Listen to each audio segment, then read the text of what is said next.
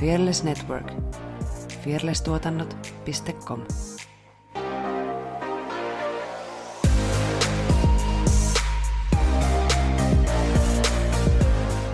Bitches, we are back!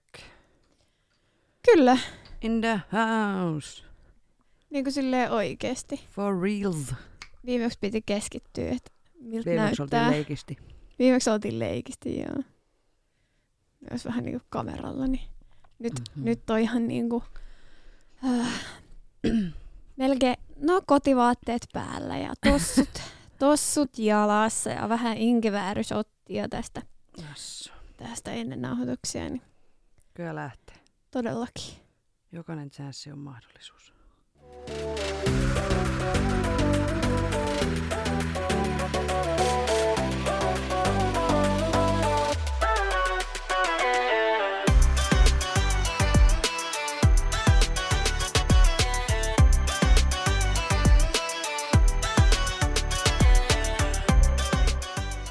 Hola ja tervetuloa Tanssistudio-podcastin pariin.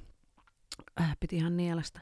Minua vastapäätä inkiväärisottia imeskelee Saara Sorsa. Ja minua vastapäätä Effiina, joka Yritän lyhentää mun kynsiä. yrittää Kynsillä. kynsiä. Äsken vähän korjaili, korjaili noita korviksia. Me ollaan Jalonen. tää- Aivan, Aivan. aivan. Se. Me ollaan tanssijoita, tanssiharrastajia ja tanssi on iso osa meidän elämää. Tässä podcastissa me keskustellaan tanssi, tanssikulttuurista sekä tanssisalien ulkopuolella tapahtuvista tanssiin liittyvistä ilmiöistä. Ja kuuntele meitä kaikissa kanavissa. Seuraa YouTubesta, voit myös katsella, jos haluat me- nähdä meidän söpöjä nassuja. Ja, ja joo, perinteiset mainospuheet. Mm. What's up, girl? Oikein hyvää tähän aamuun. Olin vähän järkyttynyt eilen, kun kyselin meidän seuraavan päivän aikataulua, että kymmeneksi studiolle. Niin se on mulle aika aikainen, koska tota, mä oon tottunut tällä hetkellä siihen, okei, okei, okei, okei. Nyt täytyy ehkä tehdä sellainen paljastus, että mä oon ehkä viimeisen vuoden herännyt siinä 11-12 aikaan. Totta kai mä sit kukun illalla mutta mä huomaan, että oli sitten työjutut, koulujutut, ihan mitkä vaan niin mulla alkaa siinä joskus seitsemän aikaan, kuuden seitsemän aikaa illalla sellainen, noni, sit lähtee. Nyt lähtee. Ja mä alan, niinku, mä alan tekee ihan hullun rytmillä silloin, että sitä ennen niinku, joo, mä teen hommia heti kun mä herään, mutta silloin lähtee sellainen kunnon drive, kunnon flow. ja sitten jos mulla ei ole mitään koulu- tai ö, duunijuttui, niin sit mä alan tyyliin siivoo. Tai jotain, niinku, että silloin lähtee semmoinen kunnon. Niin se on ihan kiva, Mm. että näin mä toimin, niin sit mä myös nukun pitkään. Mm. No mä oon herännyt tänään ilman kelloa kuudelta, että tehnyt tuossa vähän toimistohommia aamusti, niin tota, meitä on moneen junaan. Eli sä oot jo tehnyt niinku työpäivää Joo, ennen Joo. tätä. en mä normisti herää kuudelta, kasilta yleensä. Ja silloinkin herätyskelloa, mutta on niin paljon tekemistä, että on pakko niinku wake up and Mm. do it. Kroppa sanoo, että no niin, Effiina, Nyt ylös. Öö, Onko meillä jotain kuulumisia? Ei. Viikonloppuna. Nyt kun tämä jakso tulee ulos, niin edellisen viikonloppuna, niin meillä on alkanut uusi projekti. Ei kun seuraavana. Ei kun miten me nyt äänitellään näitä? Ei kun, Tää julkaistaan pe, niin Miks lauantai mä- meillä on treenit. Joo. ei kun mä oon kato viikon edellä. mä oon näköjään viikon edellä. No Okei. niin. No anyway, meillä alkaa kohta treenit. Joo, en malta odottaa. Joo, jännityksellä Mm, odotan sun jos, koreota. jos korona suo, niin pääsemme treenaamaan. Mm. Se on aina vähän silleen surprise, että ettei kukaan sairastu tai Mm. tuu mitään muuta. Härdelli. Niin, niin olisi kiva tota, päästä reenailee edelleenkään. Ei tiedä, aukeako tanssikoulut, mutta se pitäisi selvitä tässä parin päivän sisällä. niin sitten selviää, onko töitä vai ei. Mm. Että tota... Anteeksi, nyt jo vähän vettä. Noin, ääni auki. Näitä on kiva editoida. Näitä on Jätä tosi kiva editoida. se sinne. Joo. Mm, Oli, ö, aluevaalitkin oli tässä välissä, kun me ollaan... äänestitkö? Äänestin totta Hyvä. kai. Mun ehdokas Koska- ei päässyt. Mun kaita on muuten. No, Mut seuraavalla kerralla sitten. seuraavalla kerralla sitten. Öö, mitä muuta? No mun piti hehkuttaa ainakin tota meidän uutta settiä, mikä on tulossa, että mä ootan sitä innolla. Nyt on suunniteltu kaikki aikataulut ja muut, että mitä treenataan milloinkin. Koreografia on Ahaa. puoliksi valmis ja Okei. sillä niin tota, joo, toivotaan, että kaikki menee hyvin, kukaan ei sairastu Mm. mihinkään, oli sitten flunssa tai korona. Yes, please. Ja mä en jaksaisi samanlaista, samanlaista kuin viime syksynä, että Mm. on basically koko ajan kipeä. Mm. Koko ajan kipeä, että ei päässyt sitten... No mua vähän silleen, mä en tiedä voiko mä sanoa tän tällä, mutta vähän silleen harmittaa, että jotenkin tuntuu, että se oma suoritus jäi tietsä puolittaiseksi, vaikka mä en voinut sille mitään, että oli niin Mm. paljon poissa ja mun pitäisi tuudittautua siihen, että mä en voinut tehdä yhtään enempää, mitä mä tein. Mut silti mä vähän samaa soimaan itteni, että Mm. miksi sä olet no, just ei, silloin ei sillä kipeä. voi mitään ja Mm, lopputulos oli hyvä. niin oli, niin kuin, et niin ei oli. siinä sit, mut nyt tämä seuraava setti on sen verran ö, vaikeampi liikekieleltään. Niin nyt kaikki varpaat ristiin, että pystytään pitää kaikki treenit ja kaikki pääsee kaikkiin treeneihin, koska no mä en itekään osaa sitä vielä ja mä oon kuitenkin sen tehnyt. Mä olin tota, Niin. tiistaina tekee sitä koreota ja sitten toi... Sitten mä olin silleen, että no tää nyt ei ihan mennyt silleen, kun mä ajattelin, niin kun, että kun mä vedin sitä ja kuvasin videolle, että mä en näytä siltä, miltä mä haluaisin näyttää, mutta siinä on niinku potentiaalia. Ja se niinku varmasti tulee sieltä toiston kautta, mutta niinku, et itekään mä en, mä niinku tiedän mitä mä haluan, mutta mä en itse osaa vielä tehdä sitä, mutta me voidaan yhdessä sitten treenata. Kyllä ja kannustetaan toisiamme ja sitten joku tajuu jonkun, miten se olisi helpompi Mm. tehdä tai jotain Mm. vinkkejä siihen ja sitten joku taas toisen, koska me ollaan Mm. kuitenkin kaikki niin erilaisia tanssijoita, niin se on niinku mun mielestä Mm. hieno asia Mm. siinä. Niinpä. Niin kyllä, kyllä mulla on silti luottoa ja biisi Joo, on joo. bangeri. Joo, siis biisi on biisi on, vitsi. Mä oon luukuttanut sitä tästä nyt ehkä jopa vähän liikaa, mutta en ole todellakaan lähelläkään kyllästymistä. Että Mm. ei hätää. Ja on tosiaan, sanoinko mä, että neljä mun oppilasta. Mä oon laittanut soittaa tämän biisin pianolla. Että voitte vaan kuvitella, kuin hyvä biisi tästä On kyseessä. Tästä, niin, koska kuitenkin sit mä kuulen sitä tunneilla, treeneissä. Mun pitää Koko kuitenkin itse kuunnella sitä ja mielikuvaharjoitteita ja muuta, Mm. mm. niin joo. Sitten sit kun tämä kuvaus on tehty, niin sit sen jälkeen ei jaksa kuunnella sitä biisiä enää yhtään, kun on Ei. täynnä. Ei. Toisaalta biisi on myös sellainen, että sitä sä et kuule missään. Niin, joo, siis Et se, se ei ole radiossa missään. Radiosoitos just näin. Mm. Niin se ehkä myös eh, vähän helpottaa siinä sitten, että Mm. sit sen pystyy heivaakin menee. Mm. Ja sitten tällä hetkellä pystyy kuunteleekin sitä Mm. Ja mun mielestä paljon. on, öö, kun, mitä ollaan aiemminkin puhuttu, että se koreografia lähtee aina siitä biisistä, niin mun mielestä on nyt niin kuin siistiä, että se biisi on semmoinen, että musta, mä veikkaan, että aika harva meidän kuuntelijoista, tai jotka näkee sen videon, niin edes tietää sitä biisiä. Että se on niin kuin, kun se ei ole mainstreamia, mutta silti se on niin kuin Se on tyyliltään. tietyissä piireissä todella tunnettu ja iso piiri, mutta täällä Suomessa se ei ole mitenkään tunnettu. Muuta Kyllä. kuin tietyn skenen sisällä. Tykkään Niin. vinkeistä. Mm-hmm. Tykkään vinkeistä. Niin tota, siitä tulee upea. Siitä tulee upea. Ja asut ja kaikki niistä tulee sairaan. Oletko miettinyt jo meidän asuja? Joo, joo. Ai oot. Joo, ne on valmiit. Niitä on kolme tai neljä asua. Ahaa. Ja otin yhteyttä myös tonne öö, Turun ammattiinstituuttiin, jos ne haluaisi ommella siellä vaatepuolella meille atuja. Okei. Mutta ne ei ole vastannut vielä mitään. Että pitää kysellä ja ahdistella Mm. heitä lisää. Koska se olisi niinku, siitä saisi sit semmoiset, mitä ei löydy mistään muualta. Ja niinku, kun mulla on hyvin vahva visio, että jos ne ei, ei pysty tekemään niitä, että ei ole vaikka aikaa tai ei siihen opintokokonaisuuteen mahdu tai ei innostu, niin se tarkoittaa sitä, että mä joudun ompeleen osan niistä. Ja mä en ole siis, oon perusompelija, mutta tota, sit niistä tulee niinku simplified tai, niinku, Niin, niin. tai että mä joudun tekemään ehkä muutaman prototyypin ennen kuin mä saan semmoisen valmiin. Ei ne ole niinku mitään supervaikeita juttuja, mutta tota, nyt viikonloppuna tota, oon menossa Raumalle, niin mä otan sieltä ompelukoneen mukaan anyways. Niin.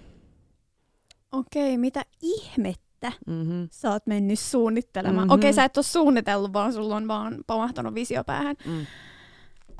Joo. Okei. Joo.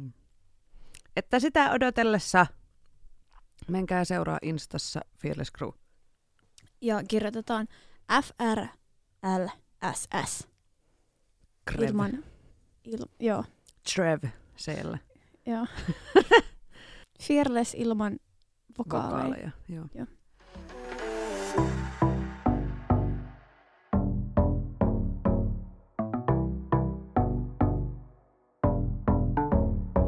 Mennäänkö sitten tämän päivän aiheeseen?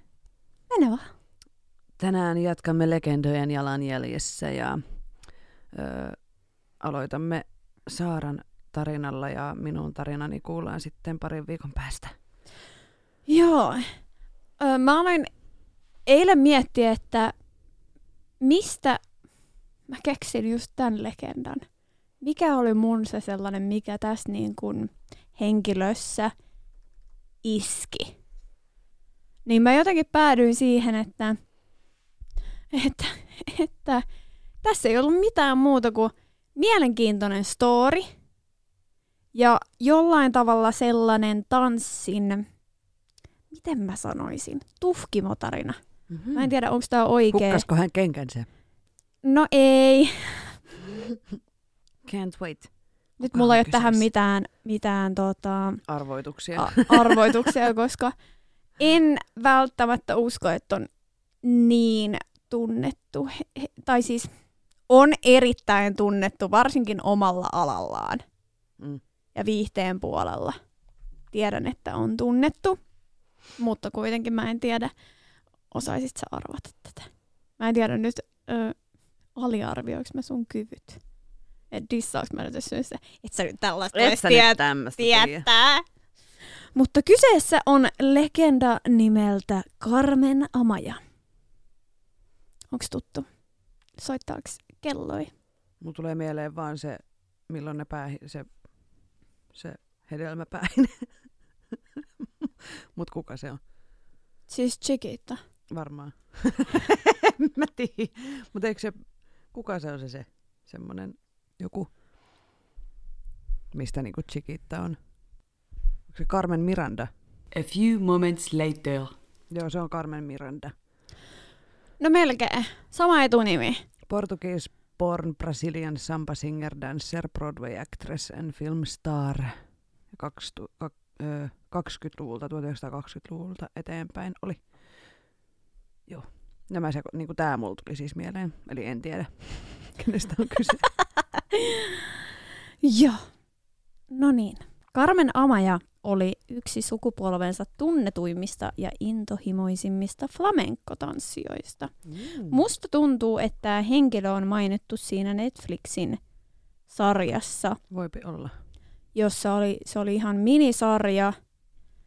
Ö, ja yhdessä jaksossa keskusteltiin flame, flamenkosta. Joo, Move oli sen sarjan nimi, eikö ollut? Joo. Ja siinä seurattiin yhden mies flamenkotanssijan elämää, niin musta tuntuu, että tämä henkilö on mainittu siinä, koska musta tuntuu myös, että mä oon siitä tämän bongannut. Niin just. Koska siinä oli pari sellaista juttua, minkä takia tämä olisi voitu siinä mainita, mutta se selvii tässä niin kuin storin aikana, niin sanotusti. Alright. Hän syntyi toinen marraskuuta vuonna 1913 tai 1915 tai 1918. Tosiaan, kyllä, on Mhm. kolme mahdollista vuotta, milloin hän on syntynyt. Okay. Hän syntyi Somorostron kaupungin osassa Barcelonassa, Kataloniassa. Mulla on edelleen hirveän vaikea. Mä oon lukenut ton sanan ääneen sata kertaa, mutta lukihäiriöni ei suostu sitä lukemaan. Carmen syntyi espanjalaiseen romaniperheeseen ja hän oli toinen yhdestä toista lapsesta, vaikka vain kuusi lapsista selvisi aikuisikään. Tosiaan o- ollaan siellä 1900-luvun Mm. alkupuolella, niin silloin oli tosi kuolleisuus suurta. Carmenin synty, syntymäaika on tosiaan kiistanalainen, kuten äsken huomattiin, ja tähän liittyy syntymätodistuksen ja kastekirjan katoaminen kirkon tulipalossa, öljymaalauksien ja valokuvien analysointia, Barcelonan yliopiston musiikkihistorian professorin tutkimuksia, ja kaikki päätyy siihen, että Carmenin syntymäaikaan mustalaisia ei kastettu eikä rekisteröity. Niin toi on se, minkä takia Mm. se on vähän pimennossa edelleen. Ja tämän lisäksi vielä Carmenin kuolintodistuksessa mainitaan syntymäpäiväksi ensimmäinen marraskuuta 1915, vaikka sitten tosi monessa muissa lähteissä se on toinen marraskuuta ja vuosi on useimmiten 1913. Okay. Hän syntyi Somorostrossa sijaitsevassa hökkelissä. Tämä on mun mielestä hauska, että tosi monessa, mä oon suomentanut tämä nyt aika vapaasti se, miten se on englanniksi tosi monessa mestassa sanottu, mutta se oli mun mielestä paras siihen oli hökkeli. Hänen isänsä oli köyhä kitaristi, joka soitti tavernoissa yötä päivää ansaitakseen elantonsa. Kun Carmen oli vain neljävuotias, hän alkoi kulkea isänsä mukana auttamassa rahankeruussa. Hänen isänsä soitti kitaraa ja Carmen tanssi ja lauloi. Mun mielestä ihan käsittämätöntä, että sä oot ollut neljävuotias. Periaatteessa sun lapsuus on loppunut siihen ja sun on täytynyt mennä töihin. Toki aika. Lapset on joutunut menemään Mm. töihin tosi nuorena. Carmen on kertonut, että lapsuus oli hänelle erittäin raskasta aikaa. Carmenin lapsuus kulki hänen mukanaan koko hänen elämänsä ja se näkyy myös hänen käytöksessään.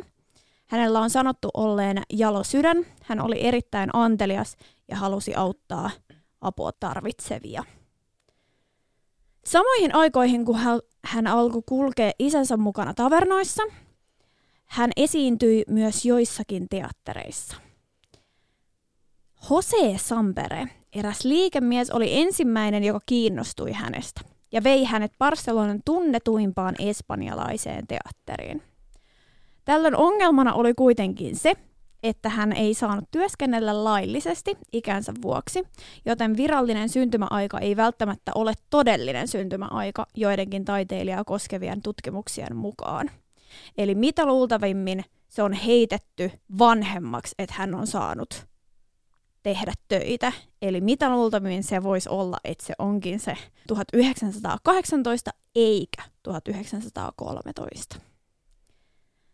Hänen nimensä ilmestyi ensimmäistä kertaa Expo Barcelonassa vuonna 1929. Kiitos Sebastian Gashin, terävän kriitikon, joka seurasi häntä ja puhui hänestä sanomalehdessä nimeltä Mirandor. Samoihin aikoihin Vicente Escudero katseli hänen tanssimistaan ja totesi, että Carmen Amaja tulee räjäyttämään flamenco-tanssin ja aiheuttamaan jonkinlaisen vallankumouksen flamenco-tanssin sisällä. Syynä tähän oli se, että Carmen sekoitti kahta tyyliä. Naisille tarkoitetun flamenco-tanssin ja miestanssijoiden jalkatyöskentelyn. Mä muistan, että siinä Move-sarjassa just näytettiin sitä hienoa flamenkon jalkatyöskentelyä, kuin nopeeta se oli. Ja musta tuntuu, että varsinkin tollon ajateltiin, että, ja mä sain tosi monesta lähteestä sellaisen kuvan, että se jalkatyöskentely oli niin nopeata ja vaikeata, että ajateltiin, että nainen ei pystyisi mm. sitä tekemään. Mm. Joo, ilmeisesti siinä on tosi tarkat niin kuin se, että mitä nainen voi tanssia ja mitä mies voi tanssia. Ja sitten tämä Israel Kalvan, joka oli siinä dokkarissa, niin hän myös rikkoi sitä. Mm. Niin kuin, että sitten öö, niin kuin just Carmen Amaja on varmasti ollut edelläkävijä, kun hän on tehnyt näin. Siis kyllä. Ja ihan varmasti saanut suurta kritiikkiä mm. siitä, että hei, Mm. sä oot nainen, ethän sä saa Mm-hmm. tollai tanssia. Niinpä. Vuonna 1935 hän esiintyi Kolosseumissa Madridissa, jonka jälkeen myös elokuvamaailma huomasi hänet ja hän sai pienen roolin La Hija de Juan Simonissa.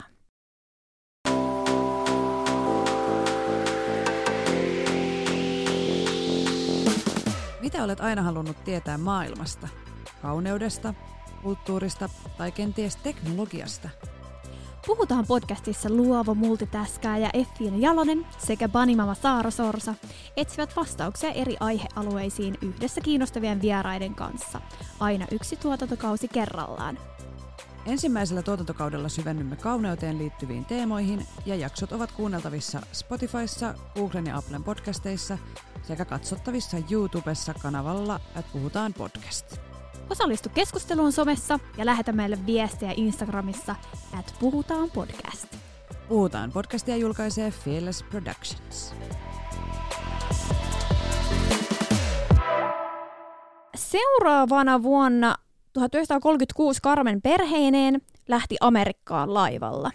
Ja Atlantin ylitys tällöin kesti 15 päivää.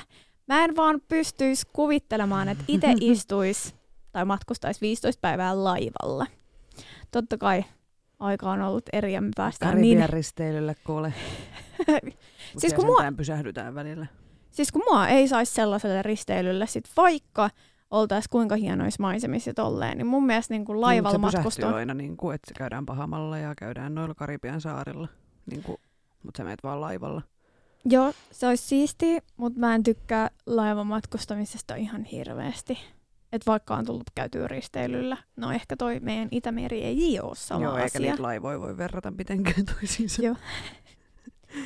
Jos ö, Karibian risteilyaluksissa on niin kuin teatterit ja luistinradat ja vesipuistot ja kuntosalit ja ostoskeskukset ja Joo, ehkä sitä ei niin sitten. välttämättä huomaa, että on niin. risteilyaluksella. Mutta sitten mä oon ehkä tehnyt sen virheen, että mä oon kattonut näitä kauheita onnettomuuksia, mitä missä jengi on ollut just nämä lentotapaturmat ja nämä Mm. kaikki. Ja sitten on silleen, että älä katso tällaisia, koska mm-hmm. sitten mulla jää se sellainen Jep. huono Mhm. fiilis. No, 15 päivän jälkeen he saapuivat Buenos Airesiin. Heidän oli tarkoitus viipyä siellä vain neljä viikkoa, mutta viipyivätkin yhdeksän kuukautta, koska tämä vierailu ylitti kaikki odotukset. Joka kerta kun Carmen esiintyi teatterissa, paikalle saapui paljon ihmisiä ja liput myytiin loppuun kaksi kuukautta ennen esitystä. Ja tämä saattaa olla myös osa syy siihen, että Etelä-Amerikasta löytyy teatteri nimeltä Theater Amaya, joka on siis tosiaan nimetty Carmenin mukaan. Amerikoissa sitten Carmen tapasi monia aikansa kuuluisia ihmisiä. Hän oli muutaman kerran Hollywoodissa kuvaamassa elokuvia, ja elokuva, musiikki ja kulttuurijulkikset halusivat nähdä hänen tanssivan. Muusikko Toscanini meni katsomaan häntä kerran ja sanoi, ettei ollut koskaan ennen nähnyt artistia, jolla on niin suuri sisäinen palo ja rytmintulkinta, jotain niin sanoin kuvaamatonta. Carmenilla oli mieletön ja erittäin tarkka rytmitaju, ja tämä näkyy selvästi hänen tavassaan ja tyylissään tanssia, ja improvisoidessaan hän oli erittäin nopea, kun hän reagoi musiikkiin. Ja tosi usein, kun hän esiintyi, niin hän improvisoi. Sitten ketä ihmisiä hän on muun muassa tavannut, niin Jenkeissä hän tapasi Rooseveltin, Yhdysvaltain presidentin ja Euroopassa Englannin kuningattaren. Mun mielestä jotenkin käsittämätöntä. Totta kai toi Elisabeth on ollut jo, Mm. niin hän on niin kuin tavannut. Ja on varmaan vielä toisetkin sata vuotta. Joo, musta tuntuu, että hän ei niin kuin vanhene kyllä sitten ollenkaan. Hän palasi Espanjaan vasta vuonna 1947 ja teki sen maailmanlaajuisena tähtenä. Hänen matkustolle teki hänestä kuuluisan taiteilijan ja palatessaan kotiin hänet tunnettiin oikeastaan kaikkialla. Hän erottui paitsi taiteellaan, mutta myös persoonallisuudellaan. Tosi monessa lähteessä sanottiin, että hänellä oli No vähän ehkä siis tosi erottuva persoonallisuus. Mä en tiedä, mitä sillä tarkoitetaan, että mi, mi, mi, miksi hän oli niin kuin jotenkin niin erilainen. Hän on myös aika näyttävän näköinen, On, katselen näitä kuvia. kyllä. Sitten muutama vuosi eteenpäin, vuonna 1952 Carmen meni naimisiin kitaristi Juan Antonio Agueron kanssa, joka oli yksi hänen yrityksensä jäsenistä. Ja Juan oli Santanderin arvokkaan perheen jäsen. Ja mietin, että miten esimerkiksi, kun tosiaan Carmen oli romani, niin miten esimerkiksi hänen perheensä on ottanut vastaan tuohon aikaan sen, että ei mene romanin kanssa naimisiin. Mm. Vuonna 1959 Barcelonassa vietettiin Carmen Amajan suihku lähteen avajaisia merenrantapromenaadilla Somorostron naapurustossa, eli samasta, samassa mestassa, missä Carmen oli syntynyt. Carmenin taiteen ja hänen neroudensa on sanottu olleen vaistomaista, villiä ja kaukana akateemisuudesta ja akateemisista tyyleistä. Eli ihan varmasti jo silloin rikkonut sitä, sitä tavallista tapaa tehdä sitä. Kun hän esiintyi viimeisen kerran Madridissa, Carmen Amaja oli kuolemansairas. Hänellä oli munuaisten vajaatoiminta, joka pysäytti siis myrkkyjen poistumisen hänen kehosta. Ja lääkärit ei löytäneet tähän mitään parannuskeinoa. Sairaus paheni. Los Tarantosin kuvauksissa keväällä 63 hän joutui tanssimaan paljain jaloin sietämättömässä flunssassa. Kuvauksissa yhtäkään Carmenin kohtausta ei toistettu, vaan kaikki piti saada kerralla purkkiin. Flunssasta ja muista vaikeuksista huolimatta Carmen pysyi vahvana ja aloitti näiden kuvausten jälkeen kesäkiertueen. Mun mielestä aivan käsittämätöntä. Sä oot eka kipeänä ollut leffan kuvauksissa ja sit sä haluat vielä aloittaa kesäkiertoen. Totta kai rakkaudesta lajiin. Mikä, tota, mikä tämä vuosi oli? Öö, 1963. Mm. Mitä mietit? Sitä vaan, että onko tuommoisesta jostain flunssasta niin välitetty. Tiedätkö, niin. kun sun Niin. pitää niin kuin, Sun on pakko tehdä. sun on pakko tehdä ne keikat, jotta sä saat fygyy. Niin, ja tehdä se Niin, elanto, niin, et ei elannon. silloin varmaan ollut mitään sairauslomaa. Eikä edelleenkään ole, jos sä oot niinku itsenäinen yrittäjä tai freelancer. Niin, Ei, sun on pakko tehdä Mm. töitä. mm, Sekä kipeänä. Että mm. Ei paljon muuttunut. Niin, ei ole paljon muuttunut, kun nyt pitäisi mennä kipeänä töihin, vaikka olisi korona. Mutta sitten yhdessä esityksessä Carmen lopetti tanssimisen kuin seinään ja sanoi Batistalle, mä veikkaan, että on joku hänen yrityksensä jäsen, että Andres, lopetetaan. Ja sitten hän poistui lavalta. Että hän ihan täysin seinään selkeästi kroppa tuli vastaan, että nimenomaan bye. Bye. Tähän päättyi tanssia Carmen Amajan esiintymisura, joka sai inspiraationsa kadulta, perheistä ja mustalaisverestä. Hän, joka mullisti flamenco-tanssin. Carmen osoitti tanssi tavallaan sen, että flamenco oli hänelle tunnetta, sielua ja intohimoa. Hänen tanssijuutensa, tanssijuutensa tuli kyteneestä vihasta ja väkivallasta, joka yhdistyi hämmästyttävään nopeuteen ja voimaan. Mä en ihan saa käsitystä siitä, että mikä se oli se kytenyt viha ja väkivalta. Mm. Mutta- Voisiko se liittyä tähän roman, romanien asemaan Mm, Espanjassa tai maailmassa? ihan varmasti. Niin kuin, että on silleen pitkään sorrettu Mm. ihmisryhmä. Siis kyllä. Niin siinä on varmaan se viha ja väkivalta. Joo, ihan siis mäkin ajattelen, että johonkin tähän se, Mm. tähän se liittyy. Joo, Carmenia on tosiaan kutsuttu kaikkien aikojen parhaaksi flamenco-tanssijaksi ja kaikkien aikojen erikoisimmaksi persoonallisuudeksi flamenco-tanssissa. Hän oli ensimmäinen naispuolinen flamenco-tanssija, joka hallitsi aiemmin parhaille miestanssijoille mielletyn, varatun, osoitetun jalkatyön. Ja vielä nykyäänkin hän toimii flamenco-tanssin mallina ja esimerkkinä. Että ihan kevyt story, Mm. jotenkin tämä oli niin jotenkin surullisen mahtava, miten sen elämä on mennyt. Ja sitten ää, mä haluan vielä tähän loppuun sanoa, että miten pari julkista on hä- häntä kuvaillut. Mm. Esimerkiksi Leopoldo Stokowski sanoi, ja mä en ole suomentanut näitä, koska musta tuntuu, että nämä kuulostaisi niin ö, hassulta ehkä suomeksi. Mutta englanniksi menee, että She has the devil in the body. Mm, mm, Mm, mm, mm. mm. Me too. Mm. Ja sitten Charlie Chaplin on sanonut, että She is a volcano of Spanish music. Mm. Devil ja Volcano. Kyllä mäkin voisin ottaa nämä, Mm.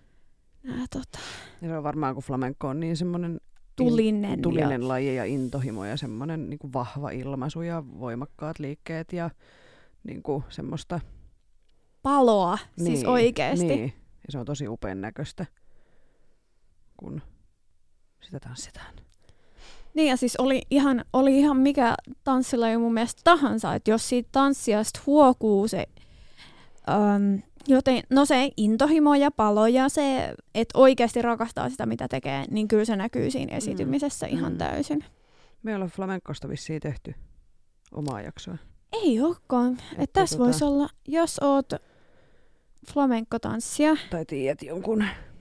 niin meille saa vinkata. Ja nimenomaan semmoinen, joka tuntee sen kulttuuria ja historiaa ja semmoisen niin kuin, öö, Että ehkä ei ihan vaan harrastelijaa. niin, niin, vaan siis semmoinen pidemmän linjan. Mm. Kyllä. Niin, olisi kiva oppia myös flamencosta lisää. Mm, mm, kun tietää vähän silleen bits and pieces, mutta ei Joo. niinku, Ei sitä kokonaiskuvaa. Niin. Ja se historia on se, mikä Mm. mua henkkohta kiinnostaa aina Jep. tanssilajeissa eniten. niinpä. Ja se kulttuurinen puoli. Kyllä. Onko hänestä tehty jotain dokkareita tai löytyykö hänen tanssia YouTubesta tai Mä oon ainakin katsonut YouTubesta jotain.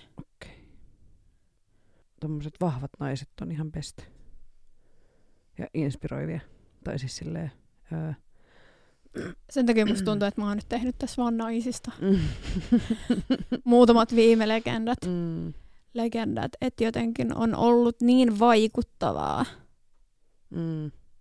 Hänen tanssiaan löytyy kyllä, Löytyy. on YouTube täynnä. Nonni. Että jos haluaa nähdä tulista flamenkoa, niin sinne vaan siikailee. Ja sitten tietenkin ää, näitä leffoja, missä hän on ollut Mm. mukana.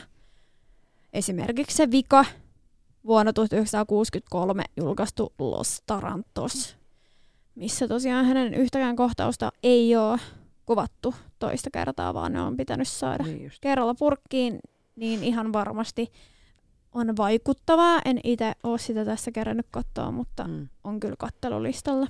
Sellainen. Alright, siinä taas legenda. Jostain en ollut kuullut ennen. Niin. Niin kiva kuulla tämmöisten tarinoita. Onko tämä jakso sitten se? Joo. Onko lisättävää? Ei ole lisättävää. Haluan löytää itsestäni ö, paholaisen ja tulivuoren. You can do it. Tässä oli tämänkertainen Tanssistudio podcast. Kiitos kaikille kuuntelijoille. Osallistu keskusteluun lähettämällä kysymyksiä, omia tanssistooreja, kommentteja tai ideoita sähköpostitse osoitteeseen tanssistudiopodcast.gmail.com tai Instagramissa yksityisviestillä at tanssistudiopodcast. Moikku!